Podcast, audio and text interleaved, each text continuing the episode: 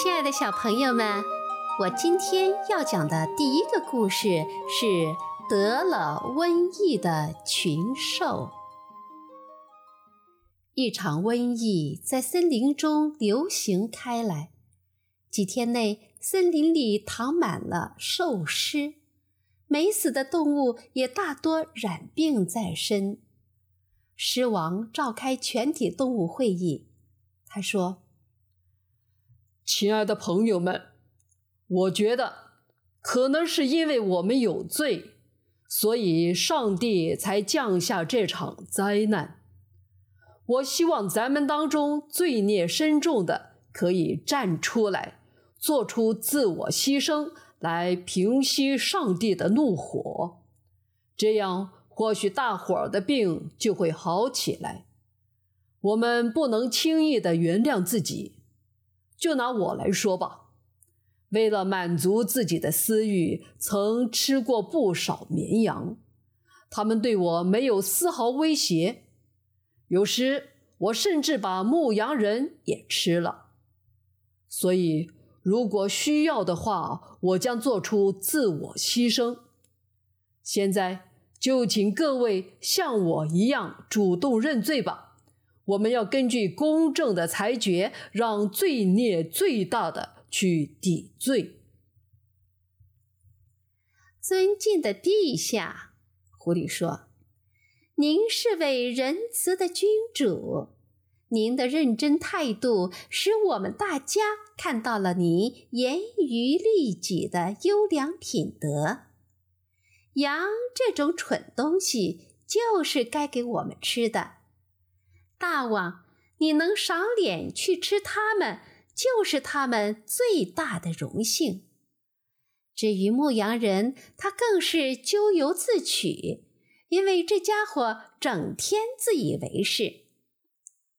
狐狸为狮王开脱罪责，很多奉承者都鼓掌喝彩。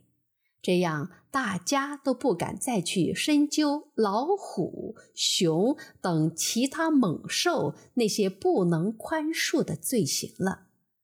一切好斗的动物，甚至连最普通的牧羊犬，也把自己打扮得圣洁无比。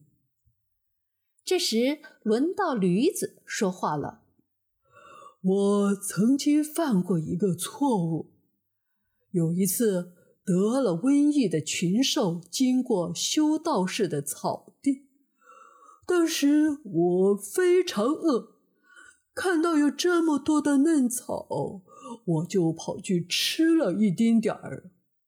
我心里很不安，大家今天都来承认自己的错误，我也就不再隐瞒了。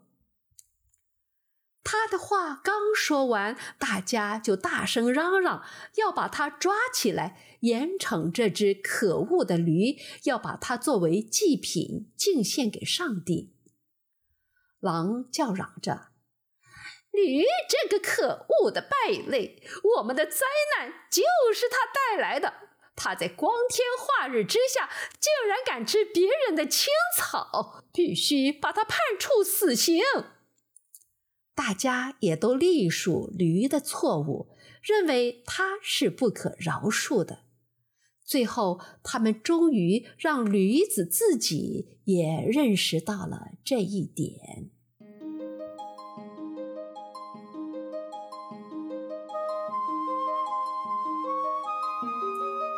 我要讲的第二个故事题目是《牛和羊》。在一片大草原上，生存着一群动物，有羊、牛、狮子以及凶猛的老虎。草原的一些地方也住有人家，他们大多是牧人，生活得自由散漫，平时就放放牧，然后日落以后就休息。有一天。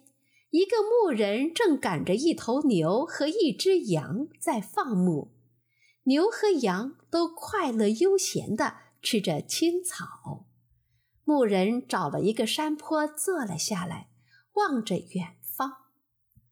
牧人的后面有一个小山洞，他经常在这里躲避风雨和那些凶猛的野兽。这时，天上突然下起了倾盆大雨，牧羊人赶着羊到山洞里去避雨。他们已经来不及把牛也一起赶进去避雨了。不过，这头牛好像也不害怕雨，仍然悠闲地在山洞外面吃着青草。突然，从远处传来一阵吼声。牧人定睛一看，原来是一头饥饿的狮子。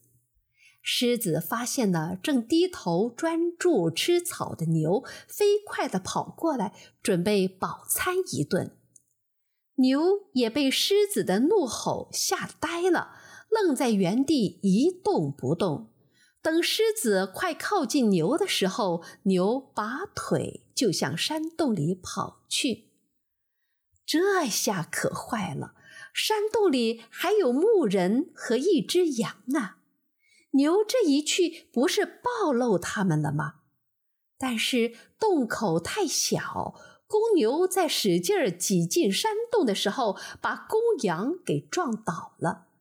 外面的狮子也不敢贸然冲进山洞，但又不甘心离开，于是狮子就守在洞口。这时，山洞里的羊和牛开始发生摩擦，但是羊不敢对牛做什么。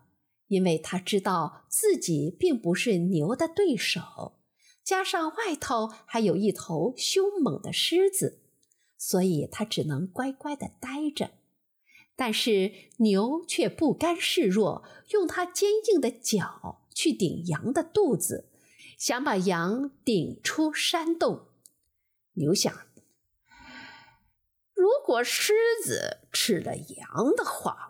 或许就会离开这个山洞，自己和牧人也就平安了。但是羊也想活命呢，于是羊拼命的用脚来抵抗公牛，因为山洞太小，牛根本动弹不得，所以它也只能由着羊用脚来抵抗它。牛笑了笑。你顶吧，等狮子走了以后，你就会明白我们两个谁最厉害了。也不知道过了多久，狮子终于熬不住了，无可奈何的离开了这个山洞。牛知道狮子已经离开了山洞，就退出山洞，要跟山羊决斗。可这个时候的山羊却再也不敢出动了。它现在虽然不再惧怕洞外的狮子，可是却开始害怕起那头牛来。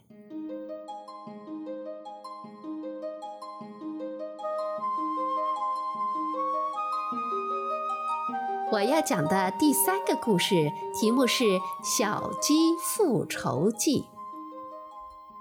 大路上有一只小鸡。边走边哭，因为他的妈妈昨天被野猫咬死了，他要去找野猫报仇。冯一珍姑娘、毛栗子爷爷、螃蟹弟弟和棒槌大叔知道了这件事，都说要帮助小鸡。到了野猫家，冯一珍姑娘咚咚的敲门，野猫被吵醒了，骂道：“谁在外面？”有本事就从门缝里钻进来。冯一珍姑娘从门缝里走了进去，毛栗子爷爷用头撞门。野猫笑道：“有本事就从窗眼跳进来。”毛栗子爷爷轻轻一蹦进去了。再过一会儿，螃蟹弟弟来敲门。野猫咬牙切齿地说。有本事从门底下爬进来！螃蟹弟弟爬进去了。最后轮到小鸡来敲门了。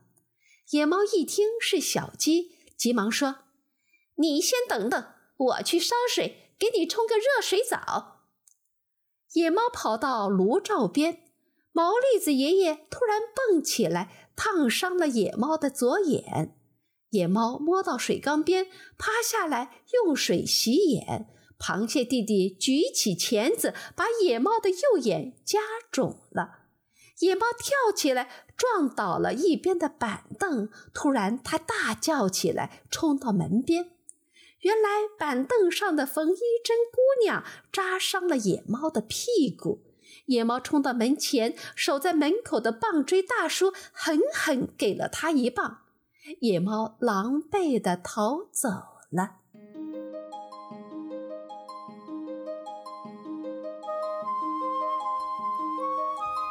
接下来我要讲的故事是《爱美的乌鸦》。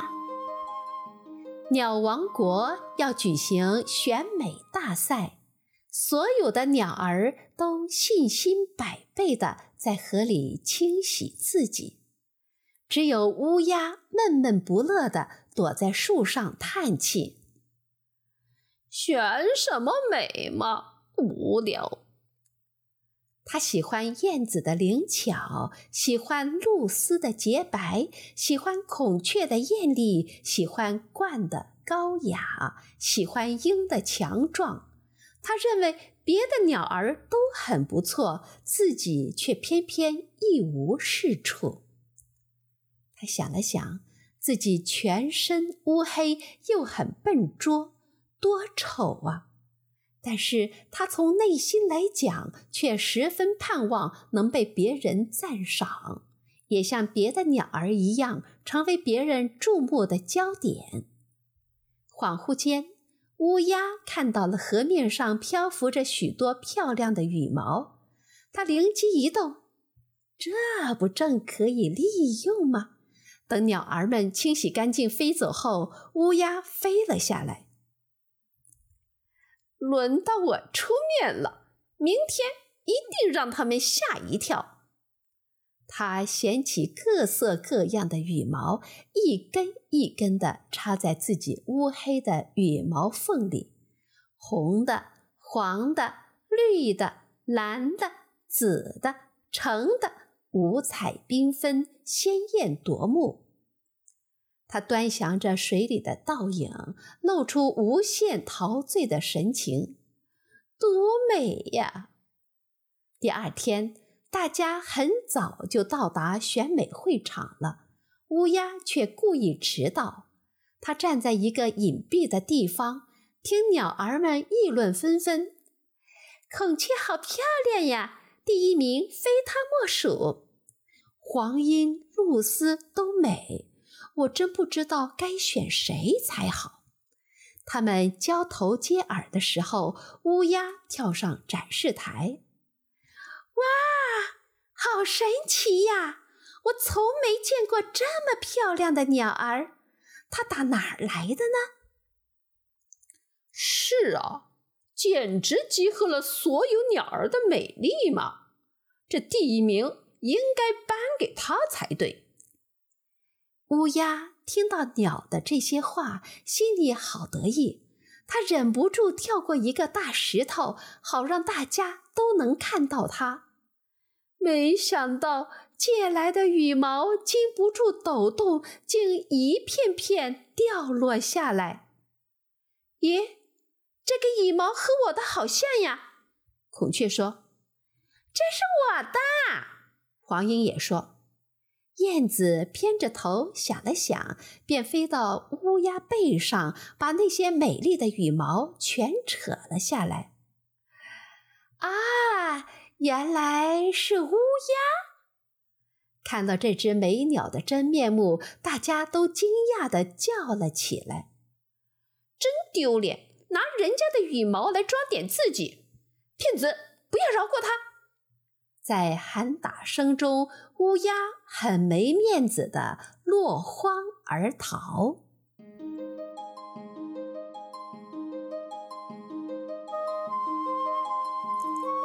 接下来，我给你讲一个冒牌的青蛙医生的故事。从前有一只小青蛙，它非常自大。所以它的名声不太好。有一次，小青蛙跟大家说要下雨了，害得青蛙们都往水里跳。但跳下去后，发现太阳正毒辣辣的照在地上。后来，小青蛙又对螃蟹说：“池塘边上放着一些美味的鲜肉。”害得螃蟹高兴地跑过去，准备美餐一顿时，差点儿被放鱼饵的人给钓走。小青蛙想，必须想个办法，让大家改变对我的看法。他想着想着，突然想起做医生来。他想，做医生多好呀，可以像人们所说的那样妙手回春。那大家都会对我万分敬仰了。于是，青蛙就四处搜寻，找到了许多水草来做药材，然后又用蚌壳做了一个小桌子。他把这些东西放在门口，就开始做起医生来。青蛙对池塘里的小动物们说道：“我是一个妙手回春的医生。”大家以后有什么小病小痛都可以找我，我保证药到病除。小青蛙还夸口说：“不管多大的病，只要还有一口气在，它都能保证医活。”大家都争先恐后的跑过来看新鲜。突然，小鱼发现小青蛙的后腿居然是跛的，于是很惊奇的大叫起来：“！”你们看呀，青蛙大夫的腿原来是跛的呀！大家都向小青蛙的腿望去，然后摇了摇头，走掉了。一只小狐狸从小青蛙的身边经过，对小青蛙说：“你连自己的跛脚都没有治好，怎么还能治好别人的病呢？”小青蛙听了，脸红的像一个红苹果。从那以后，他再也不提要给别人治病的事情了。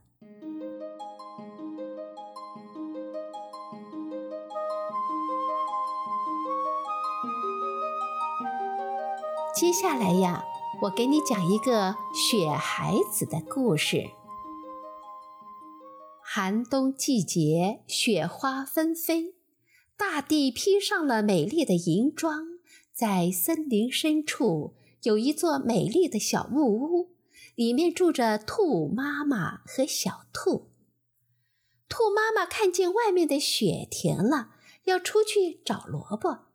兔妈妈伸手去取柜子上的篮子，篮子里的两颗龙眼核儿滚了出来。小兔爱惜地捡起来，妈妈，这是松鼠姐姐送我的。明年春天，我们把它种在院子里，好吗？